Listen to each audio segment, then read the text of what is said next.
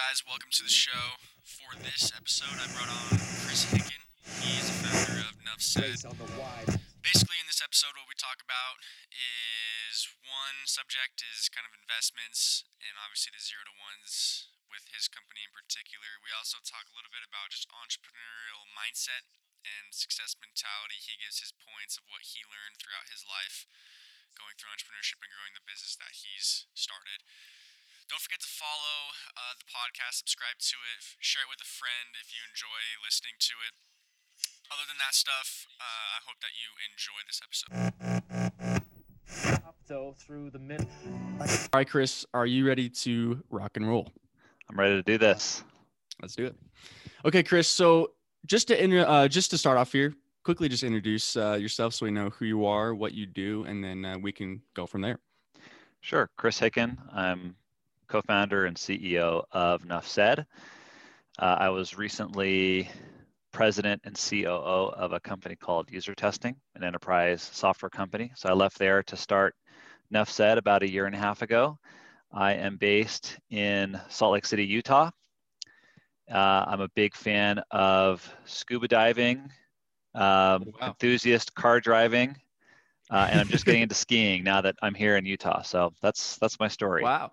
So you're just getting into skiing. Did you grow up? Did you grow up in Salt Lake City or, or just Utah in general?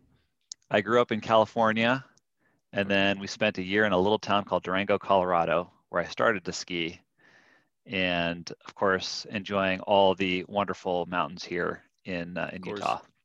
I mean, you have to. For me, I, I grew up in Utah County and I haven't been on a mountain skiing or snowboarding ever. I think once. And so I get a lot of heat from it from friends I have that ski every season.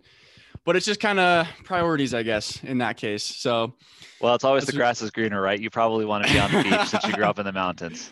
exactly. Yeah. I was born in California too. So I guess deep down in my heart, I'm more of a, a, a beach guy. So, so Chris, to get started with the interview here, I just want to obviously get on the right foot. I usually ask a random question uh, to the guests based on my research. And the one that I had for you, I wanted to hear was, I think it was on your LinkedIn. You said that you were an artist at heart or you were born an artist in your description or your bio. So I just wanted to know what kind of what kind of artist were you mentioning? It didn't it didn't give a detailed description of what type, but why uh, why was it on there? What was what was the purpose and what kind of artist uh, are you? I guess. Yeah, well, you know, growing up as a kid, I was constantly drawing colored pencil, charcoal, acrylic. I thought for sure I was going to grow up to be an artist. But at the same time, actually, I, I also really, really loved computers. I loved programming. So when it was time to apply to colleges, I uh, divided up 50 50. So half the colleges I applied to an art major, half the colleges I applied to a computer science major. And I ended up getting accepted to Cal Poly, which is, um, you know, kind of mid uh, Central California, really, really, really good engineering school. And I love the campus. So probably not even that thoughtfully, I went and ended up going the, the computer Yeah. science route. But I, I very much kept, you know, I kept up my art skills and just uh, developed other outlets for expressing kind of my creativity. So I ended up doing a lot of web design. I've, you know, probably have built 100 plus websites where I've designed them and built them from Yeah. scratch. And so, and then also uh, for most of the companies I've joined, I've did, I did a lot of the initial design work. So that's how I keep my creative outlets inspired, despite being mostly in a technical, technically oriented company or companies in the past. Yeah.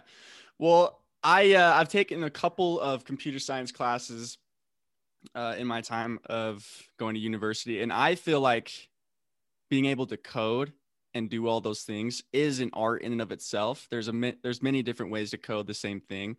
So, I mean, take it for what it is, but I feel like it's art in in some degree. So, you kind of knocked out two birds with with one stone. Yeah. in my So, mind. yeah. So uh, what I'd say is, you know, uh, a true computer science degree is a math degree. So it's very it's very analytical. You know, uh, strength in in algorithms, logical thinking. That's must have to be really good in the discipline of computer science. And I think the the art. Uh, I think what you know, I, I agree with you that there are there's an opportunity even in programming to express creative thinking and problem solving. And that's probably where you take advantage of those maybe out of the box creative skills. Hundred percent. So, Chris, uh, let's jump into the story of of nuffsaid here. Based on what I know from from research I did prior to this interview, there wasn't much walking through kind of the growth of the company. It still is pretty young, according to what I know. But why don't we start out? You you started describing a little bit of your early life leading up to entrepreneurship. I just want to touch on that a little bit.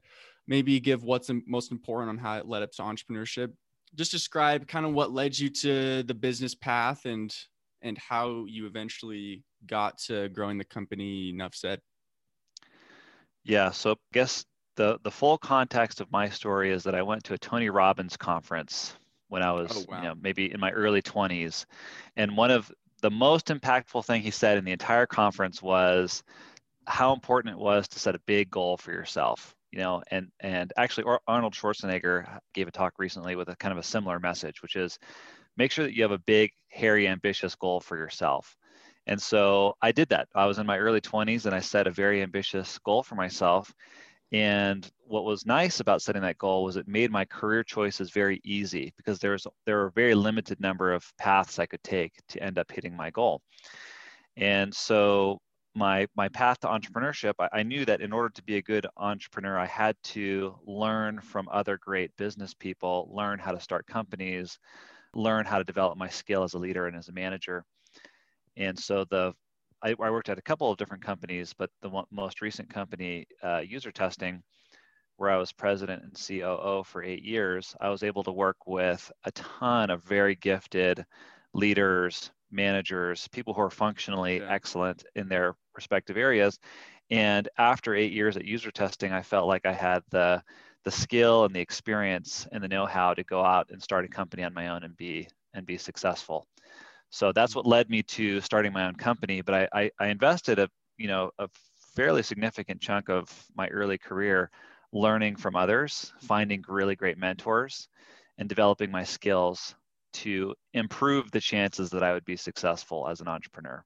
yeah so so based on what you said i kind of want to piggyback off of what you just were talking about for a younger entrepreneur someone that is that is interested in business and, and getting into the space how, how would they in your mind set themselves up properly to make sure they see success with whatever businesses it, it is in tech food whatever they're they want to go into? How would they set themselves up best in your mind going through what you have leading up to starting your your business? Basically, what would you say to them? I'm just trying to figure out from what Chris said if someone isn't going to start a business or get into entre- entrepreneurship like right at this moment or in the next couple weeks.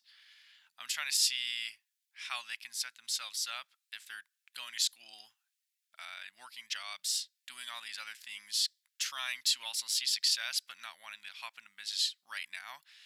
This is why I asked that question, just so that those people can sort of understand how they can set themselves up when they do eventually want to start a business. Well, th- there's probably too much to cover to answer that question in a brief pretty response. broad. But I, but but since we were just talking about mentorship, I can double click on that that topic, which is my belief in mentorship is that there's three different types of mentors you need in your life to help you be successful. You need an- a mentor who is your age with a sim- similar level of ambition. This is someone who you who- kind of can empathize with where you are in your career and life, someone you can bounce ideas off of, someone you can be a little bit vulnerable with with your business ideas. And they're they're going to be very direct and honest with you about their experiences and you can be, you know, kind of like partners and teammates in growing and developing together. So that's mentor mentor number 1 about your age. Mentor number two is someone who is maybe two to three years ahead of you. Maybe it could even be four or five years ahead of you, but it's the person who has the next job that you want to have. So, in the case of an early stage entrepreneur, it's probably, uh, you know, it's a fellow entrepreneur who has a small business uh, of about the size that you want to have in a couple of years. That mentor is really important because they're going to help you see around some early corners that you just can't see right now because you don't have the experience to go through it. You don't want them to be too far ahead in their career because they if they get too far ahead, they forget about all the pain they had to go through in the early Yeah. days they of can't recall the entrepreneurship. information exactly. Yeah, it's just it, it's the you know it's kind of like they've forgotten that pain, and the third mentor that you need is someone who's quite a bit older than you. This is someone who probably at least 20 years older than you. This is the person who can look at you and tell you that you're being an absolute idiot without being condescending. Um, so this is someone who's seen the world. They have really good perspective on what's important in life, and they can help you put your goals and life and, and ambitions into perspective with the greater world that's very difficult to see with your current level of experience. Yeah. So that's that's how I think about mentorship. It's really those th- three things: someone who's your age, someone who's two to three years older, who ha- who has the job that you want to have, and then someone who's quite a bit older, maybe 20, 20 plus years older than you are. Yeah. I think it's interesting that you say that. It's super applicable information. One of the things I've run into personally, and also what I've heard, is that people do have mentors that may be 10, 20 years older than them and their advice may not be super applicable or they can't offer the right advice at the time because they can't remember it or they almost forget what it was like in that stage. So having someone your age and then 5 years ahead perhaps or just a one step further their information is a lot more applicable. I've never thought of it that way, but I think it's really useful for us to obviously understand that and then apply it. So the the thing I wanted to work into now Chris was just the first initial step of of nuffsaid, actually getting into the business, deciding that you wanted to grow this business.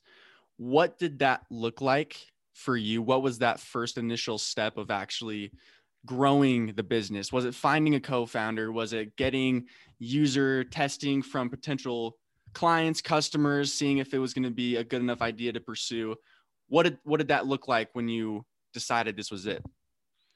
Yeah, my process, which may not be relevant for for everyone, but certainly it worked for me, was I started with a very clear picture of what I wanted to do with this company. Obviously, there are lots of, you know, you could create a really nice lifestyle business, you can create a hobby business. In my case, I wanted to b- build my home run grand slam business. So I wanted to oh, build oh, yeah. something that was really, really, really big. Because of that, I knew that my company would need to raise a lot of money. And so what I did in the early days was I started with uh, a list. I probably had 90, close to 90 business ideas that I had been jotting down over the years.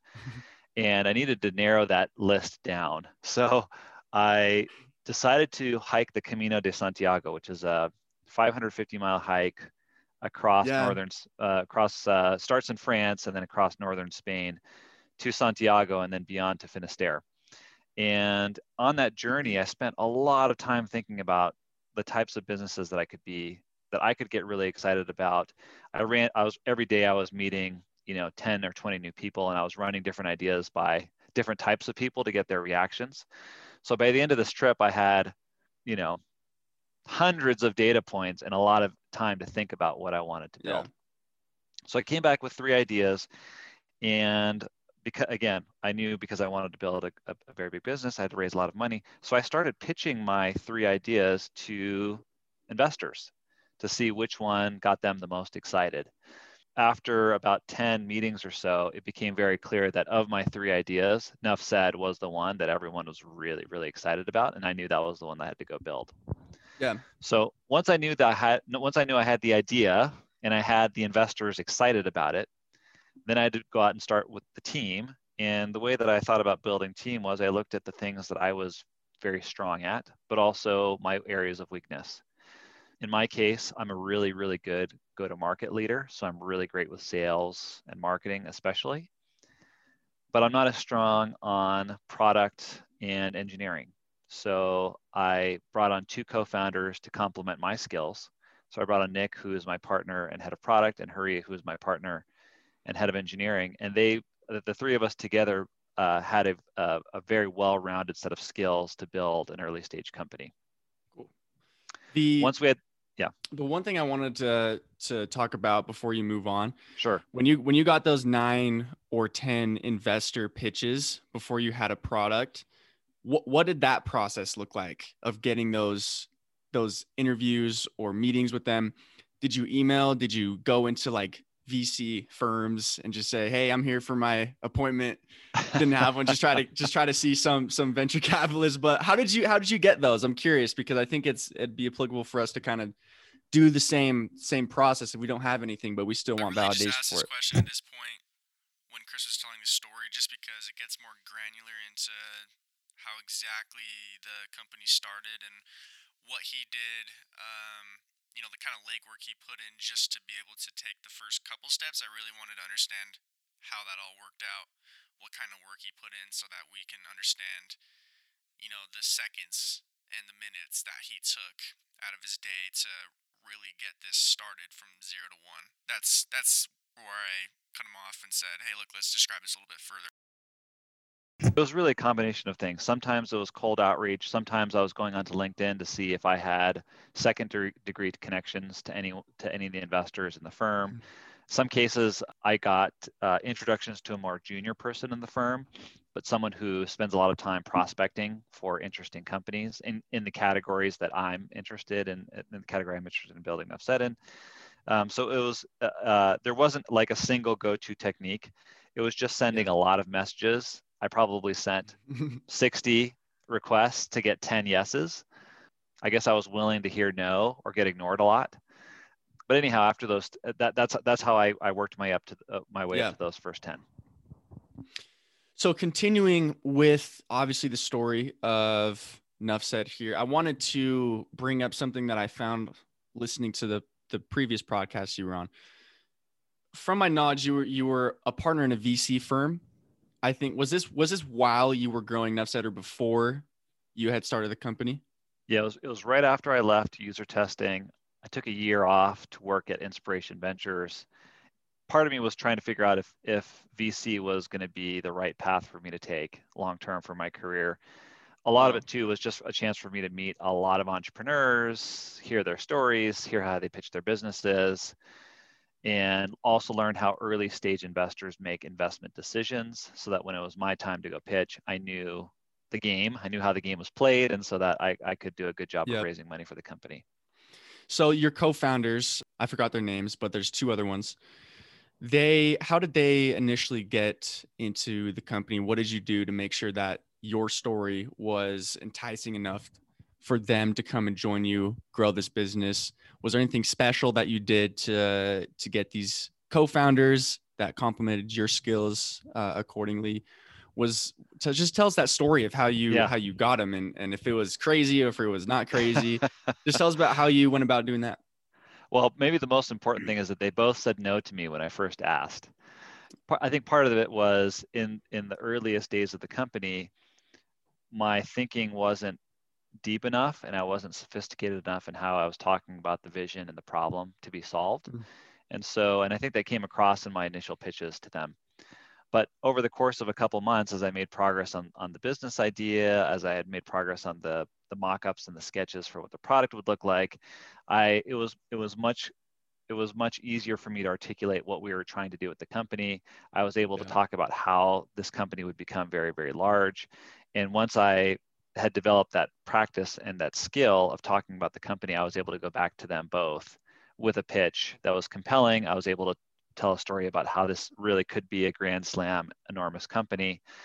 And I think that came across in my second or third pitch to each of them because they were willing to jump on board at that point.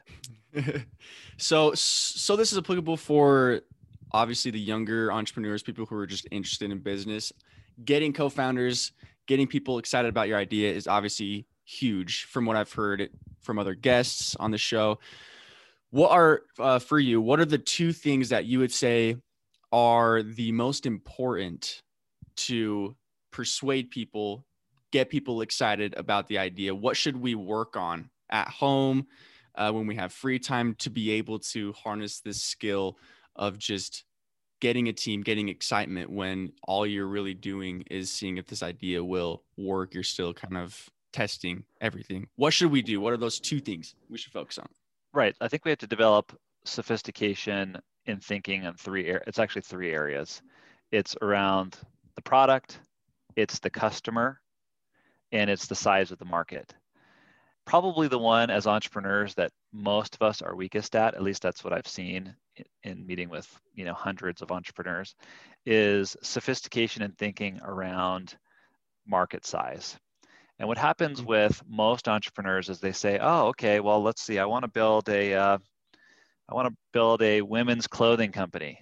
So what they'll do is they'll search for women's clothing company on Google and and they'll find an article that says, you know, Gartner says that women's clothing is a 39 billion dollar market growing at 55% per year, right? And they'll use yeah. that as their, you know, their pitch for why this could be a really enormous company.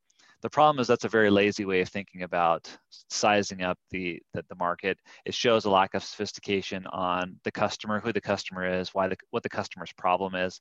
As your thinking develops and as you become more sophisticated in your category, you start to do the next level, which which is to think about, you know, how many people are there exactly in your target market base and how much you know how severe is the problem that you're you're solving for them and how much yeah. money would they pay to solve that problem?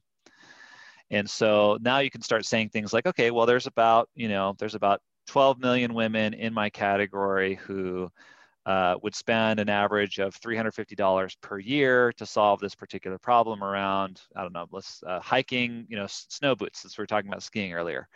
So that's you know so now i can say well my market opportunity is is actually this size and that's a little bit better but it's still not great. And then you get to the kind of the next level of sophistication of thinking of saying okay well actually we're not looking for all women who go skiing. We're looking for specifically for women who uh, go skiing and they want to look good on the slopes right? So they want to have the really nice boots that match the you know what, what they're mm-hmm. wearing up top. So because of that you know the market is a little bit smaller initially but we're going to be able to create a product that really solves their problem. We're going to we're going to make a really cool, you know, snow boots that make you look like a rock star on the slopes, and they'll be able to you'll be able to do your selfies and send them to all your friends.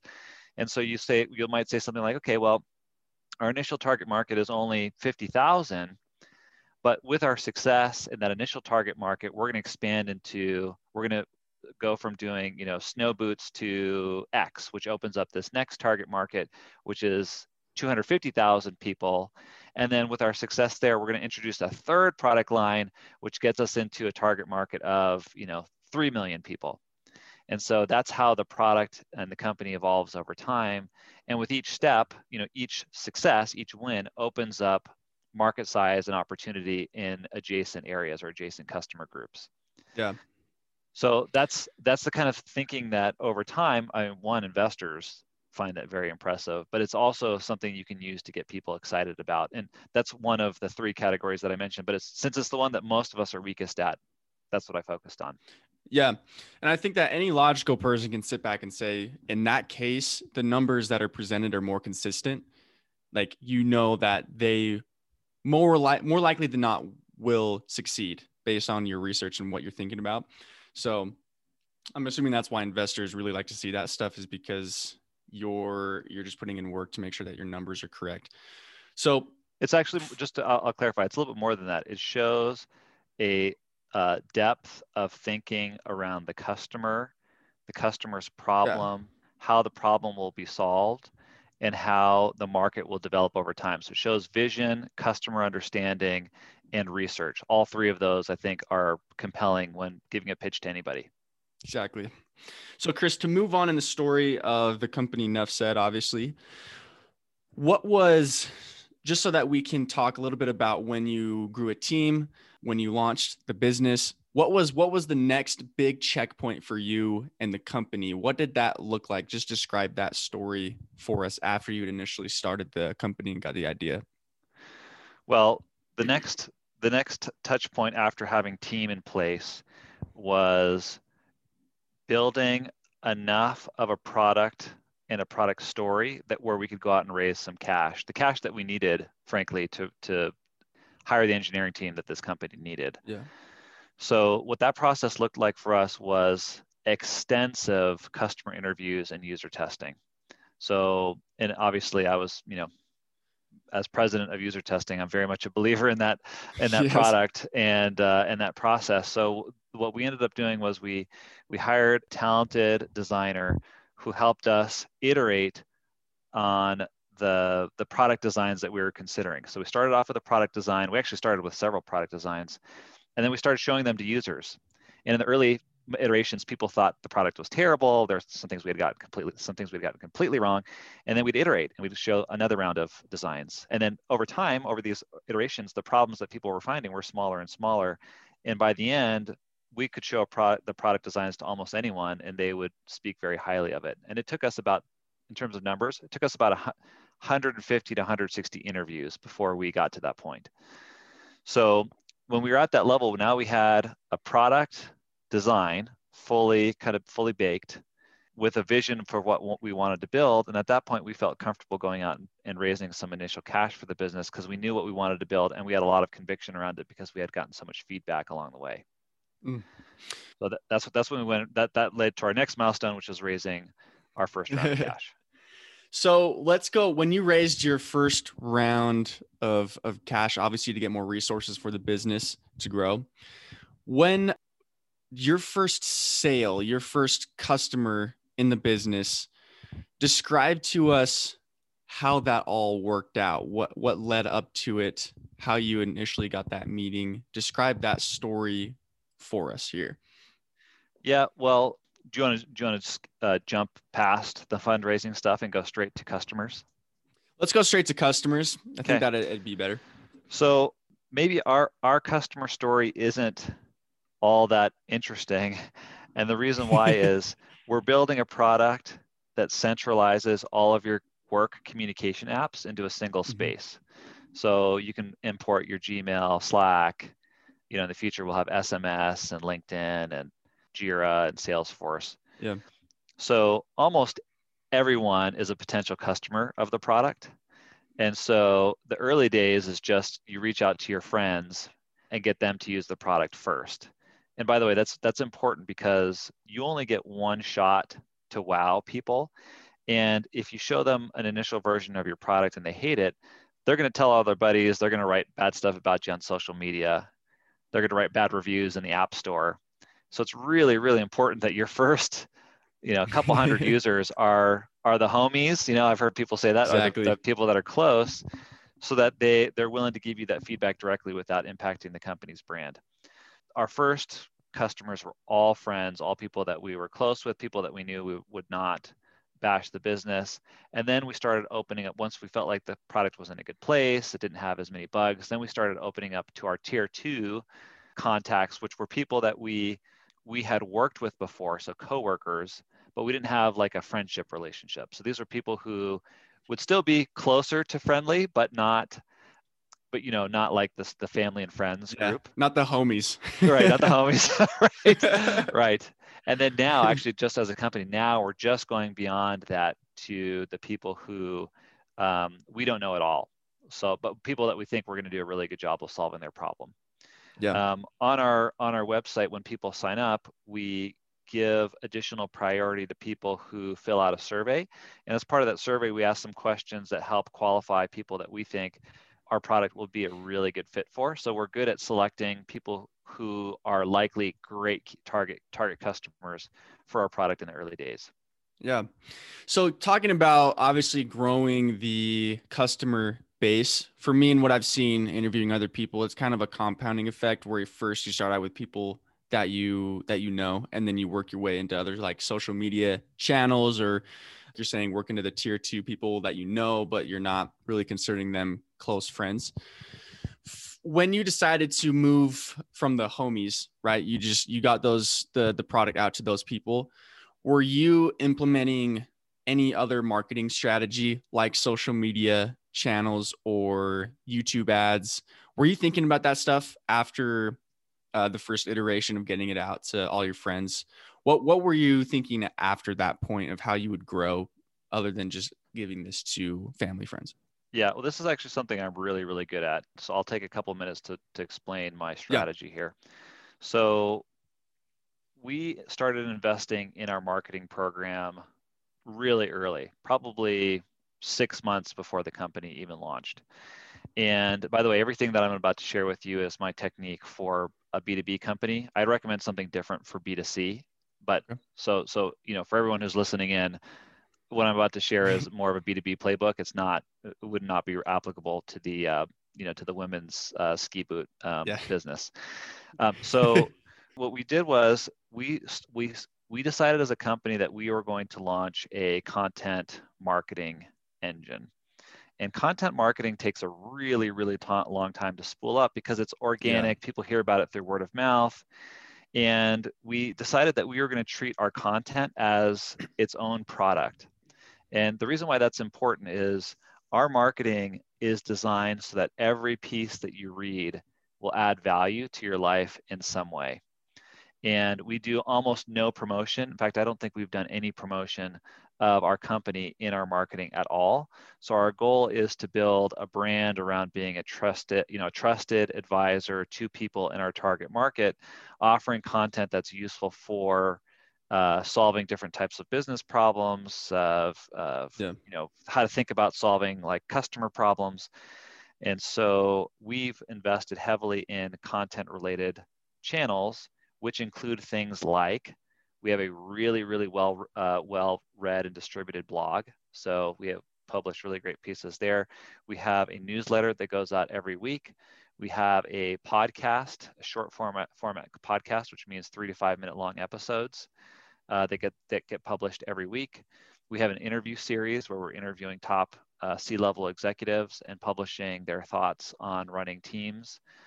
Occasionally, well, we're just we're just starting doing uh, a webinar series. So um, this mm. is a series where we're bringing in thought leaders around a, kind of a relevant topic in our target market space, and we're having discussions around how they solve different types of problems.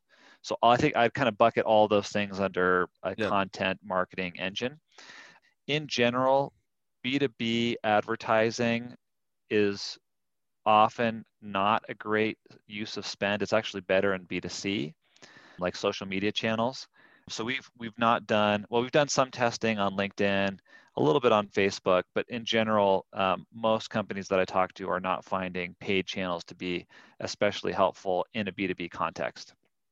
So this was mostly this is the strategy because of what you've seen from other business owners doing B two B. The purpose of going through the content channels, having a or, or starting a webinar, doing uh, multiple podcasts was mostly because you've seen statistically that using these social media channels wasn't the best for conversion. Is that correct? Or was there some other reason why you decided to take this route?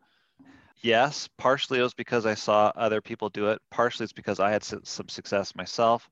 Uh, and part of it is just, I just believe that this would be the right way, you know, kind of given today's climate of information overload, this would be the right way to position our business to be differentiated significantly from anyone else that would come into our category. Yeah.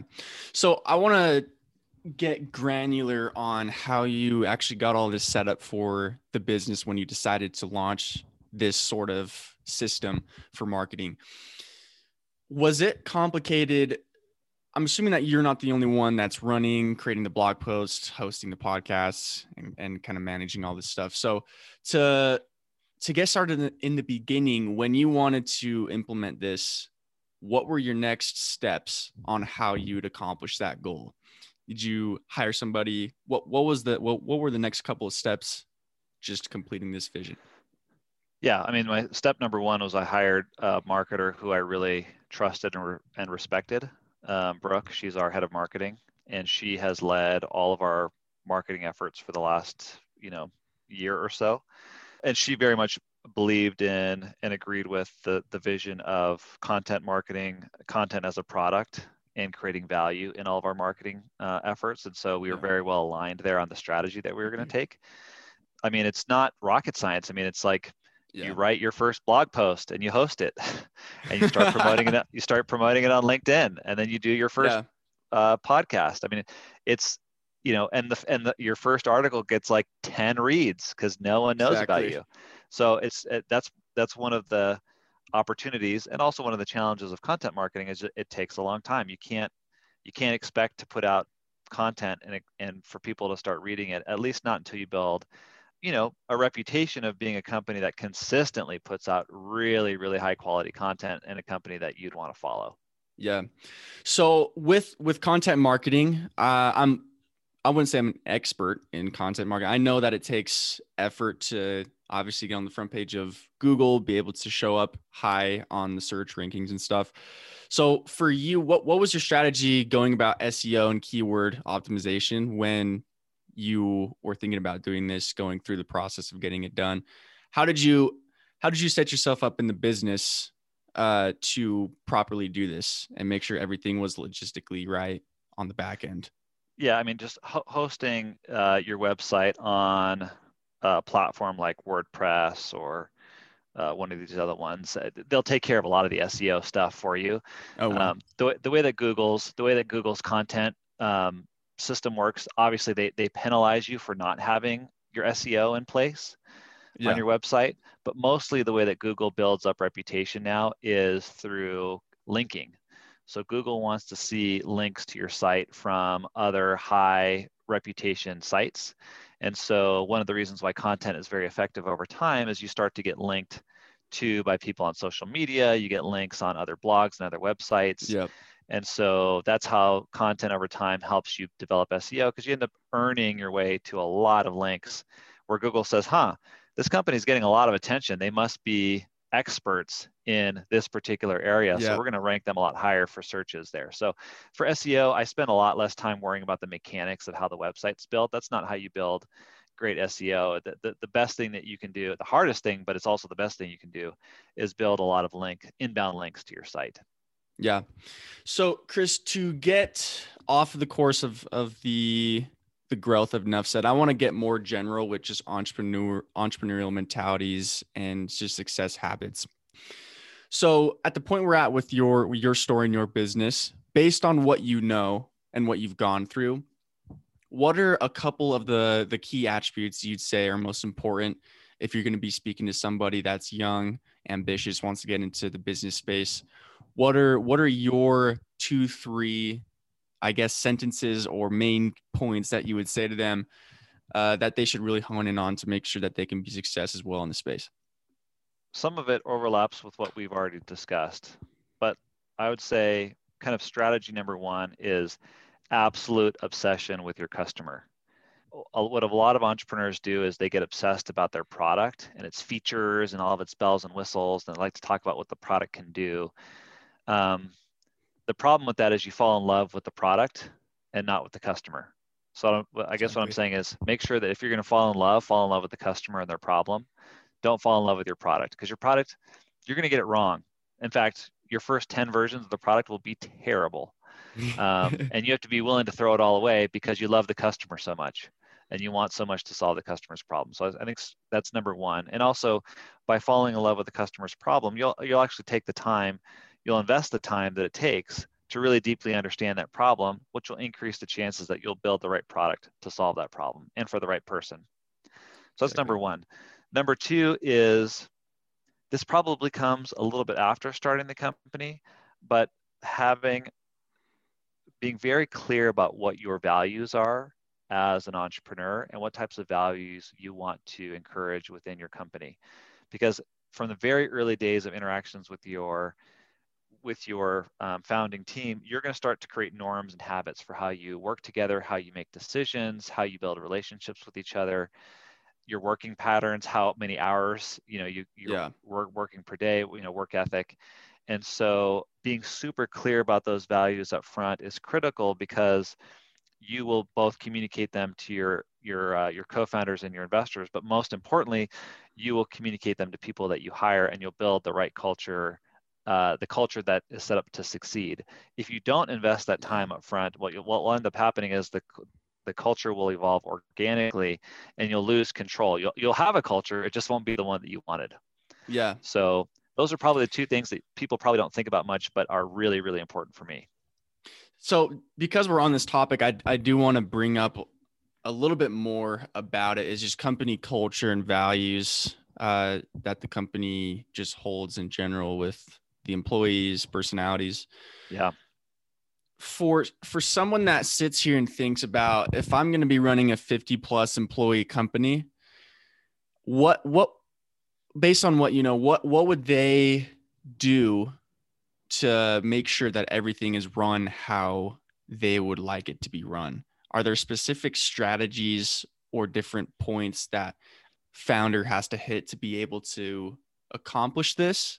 What would you say are those points, if there are points, or what would you just say in general to that? Yeah, well, there's kind of, um, I think some some of this is kind of a personal, you know, uh, what's personal to you. How much control and power and authority do you want over what's going on yeah. in your company? Obviously, as the CEO, you are accountable for everything that happens in, in your company, including successes and failures. So some yeah. people approach that in they want to be, you know, they're they're super controlling. They want to be involved in every decision, and there's generally a lack of trust between them and their employees that it just don't believe that people will make as good of a decision as they would make. And actually, it's in a lot of cases that's true because as the CEO, you have access to a lot more information. You get to see across the whole company. You know your customers really well, and you will make the best decision because you have all the data and all the pieces that you need to make those decisions. One of the strategies I've seen for for um, CEOs who are control freaks and have a hard time delegating and giving up control is regular push reporting. And what I mean by that is setting up touch points with your team where information is pushed to you on a regular basis. You don't have to go asking for it, so you don't become a micromanager. But the information that you need is pushed to you about what's going on in the company. So this could be uh, weekly reports about uh, how the business is operating. It could be monthly goals, like a punch list, where everyone is signing up to do a certain amount of things every month, and that gets reported back out to you uh, once a month.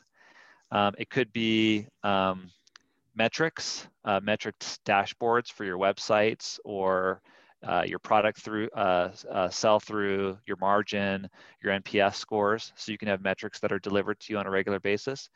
And also on projects that you're running, you can set up touch points with your key executives or your, your key managers at the company who are expected to give you updates on progress at certain milestones so that you don't have to be breathing over people's shoulders.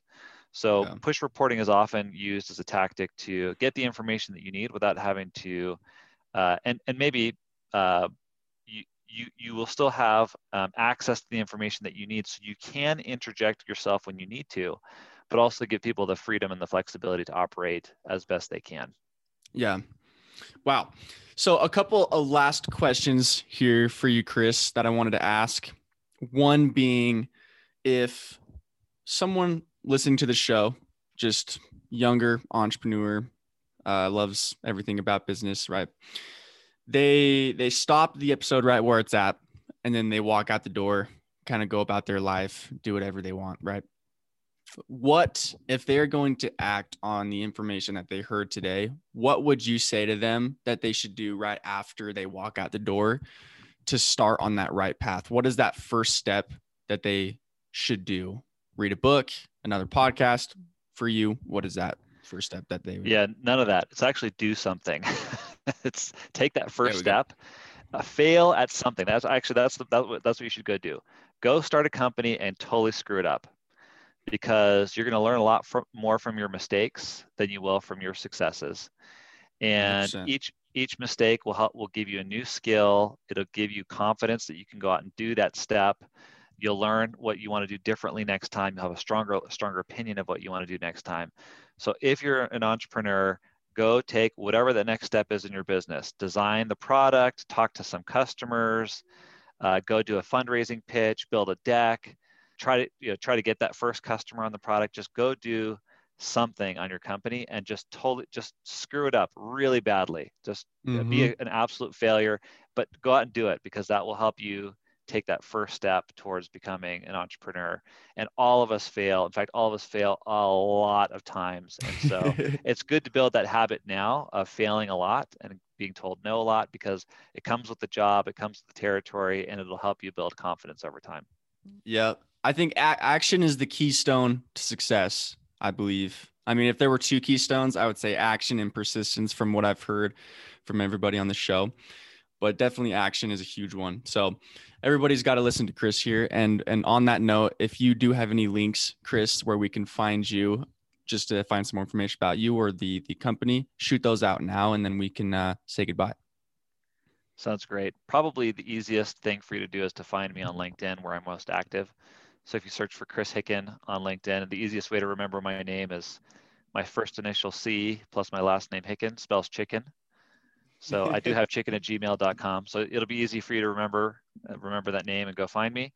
I'm the uh, co-founder and CEO of NuffSaid. So you're welcome to, to connect there or follow. If you have any questions as an entrepreneur, you're welcome to send them my way. Cool. Guys, Chris Hicken, uh, NuffSaid. Definitely check him out and what he is doing. Uh, Chris, it was a pleasure to have you on the show, and it was it was great to meet you. Likewise, Josh. Really appreciate you hosting us. Of course. Present of the fighter. Hope you guys enjoyed this episode with Chris Hicken. I uh, hope you found something useful out of our conversation here. Uh, for me personally, I did find a couple points specifically interesting, so whatever it might have been, I hope that it will help you moving forward. Don't forget to subscribe to the show, share it with a friend group. Like I mentioned before, it really helps me get this information to people that want to listen to it. Uh, but other than that stuff, I will see all you guys on the next episode. So peace.